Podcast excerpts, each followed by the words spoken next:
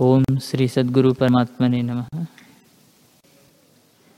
ईश्वर बोले, हे मुनीश्वर, उसी एक देव परमात्मा की साधु संत भक्त पूजा करते हैं।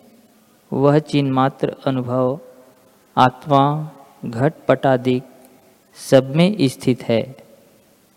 ब्रह्मा, इंद्रादिक, देवता और जीव सबके भीतर बाहर भी वही स्थित है। उस सर्वात्मा शांत रूप देव का पूजन दो प्रकार से होता है। उस इष्ट देव का पूजन ध्यान है और ध्यान ही पूजन है।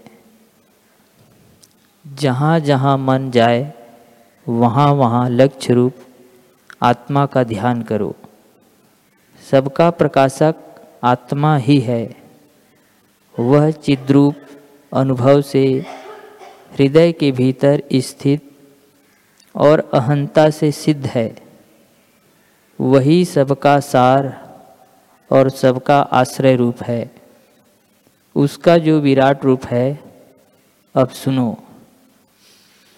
वह अनंत है, परमाकाश उसकी ग्रीवा है, अनेक पाताल उसके चरण हैं, अनेक दिशाएँ उनकी भुजा है, सब प्रकाश उसके शास्त्र हैं।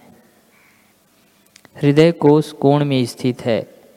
ब्रह्मांड समूह को परंपरा से वह प्रकाशित करता है। परम आकाश अपार रूप है। ब्रह्मा, विष्णु, रुद्रादि, देवता और जीव उसकी रोमावली है। त्रिलोकी में जो देह रूपी यंत्र है, उनमें इच्छादिक शक्ति रूप सूत्र व्याप्त है। उस देव का चिंतन करो।